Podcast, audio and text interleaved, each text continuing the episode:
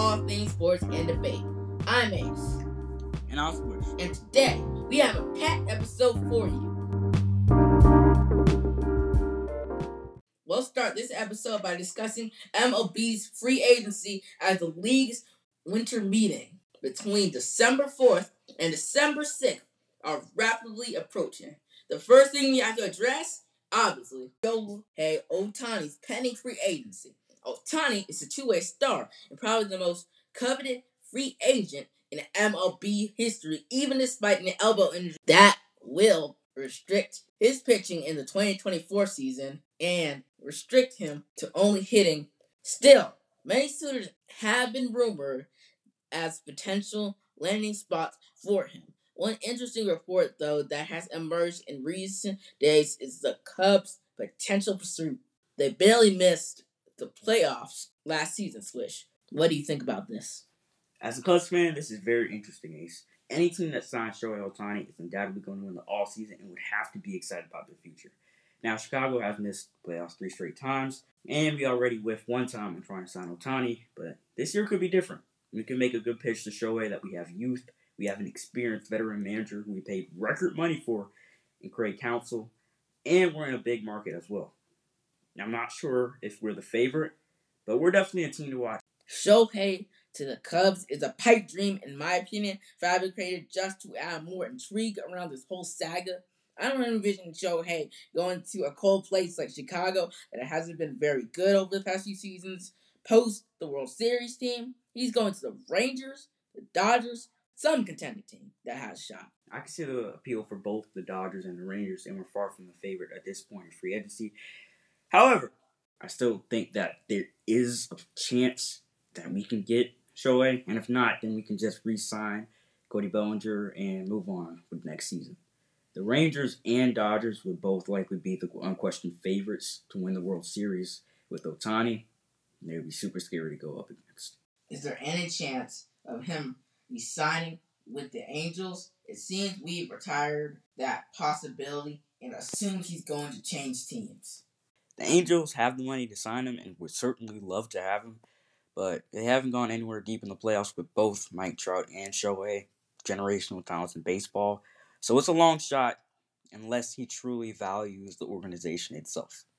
That's fair. Outside of Ohtani, notable free agents include Bellinger, strong third baseman Matt Chapman, a World Series winning pitcher and Jordan Montgomery, Cy Young Blake Snell, and designated hitter J.D.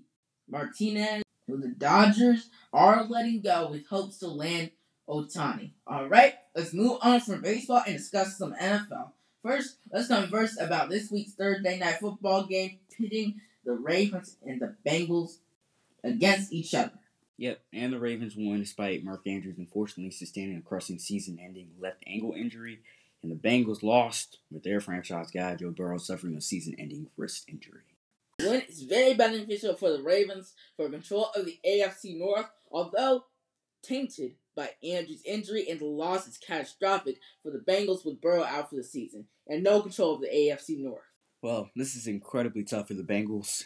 Burrow has another season ending injury, and now they have returned Jake Browning to lead the team to the playoffs in a tough division. For the Ravens, they have to rely on their receiving more than ever with Andrews out, since Mark has been the most consistent and reliable target Lamar Jackson has had in his tenure with the Ravens. The good news is that Nelson Agholor and Rashod Bateman both had receiving touchdowns thir- on Thursday night, and Odell Beckham Jr. had his best game in terms of yards this year. Lamar is also going to need to play his best football against a tough schedule to finish out the season.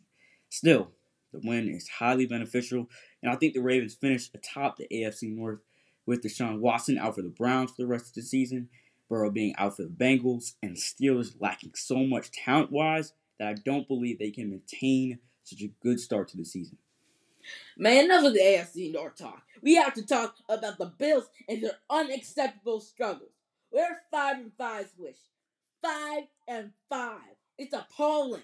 Josh Allen has turned the ball over so many times, Stefon Diggs is getting shut down, and now we have to go against a Jets team that had our number in the first game of the season. Not to mention, Ken Dorsey was fired as offensive coordinator. And now we have to adjust to a different scheme Joe Brady will have to introduce. Well, Ace, this game is obviously a must win for the Bills because they are in desperate need of getting back on track. Plus, if the Jets win, they have a better record and sweep the regular season series. Miami can race ahead in the division standings, and the Bills do not look so good. It starts with the offense and Josh Allen limiting his turnovers because they can be killers. If the Jets want to employ Sauce Gardner and DJ Reed to stop Diggs, then someone in the receiving corps has to step up as well. But I do expect Buffalo to win this game because the Jets won't be able to score enough. Zach Wilson has been up and down all season long. And at the end of the day, in a desperation game like this, I don't trust him to outplay Josh Allen. Thank you, Swish. You've picked the Bills all year, and I appreciate the fact you're still sticking with them. Anyway, what's your pick for this week's huge Monday night football matchup? The Super Bowl rematch between the Eagles and Chiefs. I have the Eagles and forecast them getting revenge over those rotten Chiefs. I got the Chiefs ace. Both teams are coming out of the bye, but based on Andy Reid's history, I trust the team to win coming off rest more than Nick Sirianni. The Chiefs' defense is going to be critical in stopping Jalen Hurts, and Hurts might not be 100% in terms of his knee to face such a good defensive unit. Coming out of the bye, this is the perfect week for the Chiefs' offense to flourish with Travis Kelce, especially against a team that has been weak against tight ends in the middle of the field. Give me the Chiefs. I disagree. Let's move on, switch to some NBA. First, the James Harden Clippers experiment. Similar to when the Clippers acquired Russell Westbrook, LA lost their first five games with Harden, but there is some hope alive after Westbrook volunteered to come off the bench and the Clippers subsequently won their first game on a clutch Harden jumper. Swish, do you still see this experiment working? There's still a room possibility where it does ace. Russ sacrifice for the good of the team going to the bench and I think he'll do well in that role because his energy is infectious.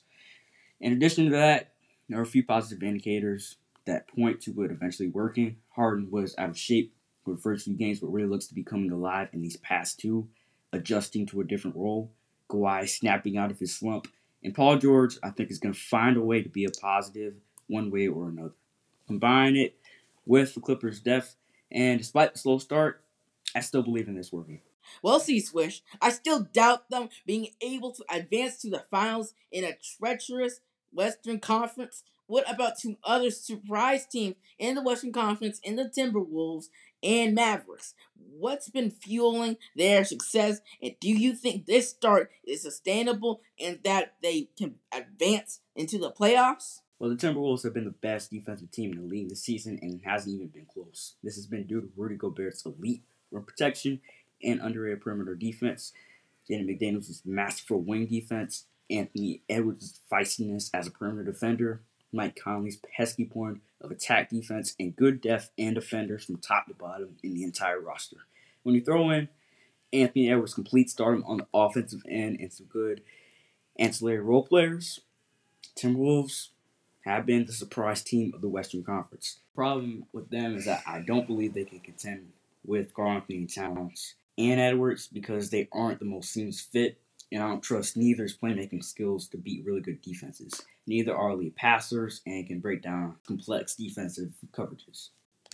That's fair. However, the Timberwolves have been extremely fun to watch this season, and I'd love to see them knock off a heralded contender like the Lakers, Suns, or Clippers. Okay, what about the Mavericks?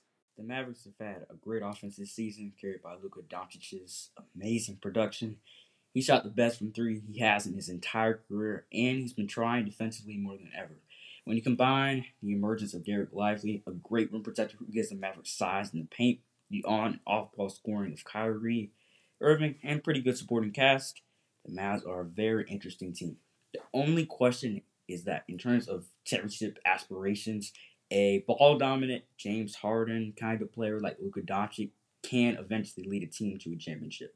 However, the Mavericks are a good regular season team and a force to be reckoned with. Are you concerned with the Warriors? Steph is out with knee soreness. Clay and Andrew Wiggins are struggling. And Draymond, he got suspended. It's not a super auspicious start for the Warriors, even though Chris Paul has fit in with the lineup pretty well.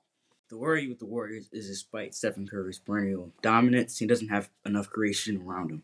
Clay has struggled this season, and his deteriorating athleticism seems to be heavily affecting his ability to explode past defenders and separate effectively. Andrew Wiggins also has had an atrocious, inefficient start to the season and has been unable to find a groove. CP3 is always good as a playmaker and adds a plus to their bench, but doesn't possess the scoring chops to effectively supplement Steph in that regard. The only bright spots have been, surprisingly, the role players who may need to get more playing time in Moses Moody, Gary Payton II, and rookie Brandin Podziemski. Agree, but this is what the Dubs deserve after they beat the Celtics in the finals. In other news, your Heat have been on a seven-game winning streak. The Thunder have been impressive, and the Sixers have been better without James Harden. All right, let's wrap up this podcast. Thank you for listening, and we hope you enjoyed. Make sure to drop a follow on this podcast, or else. Peace.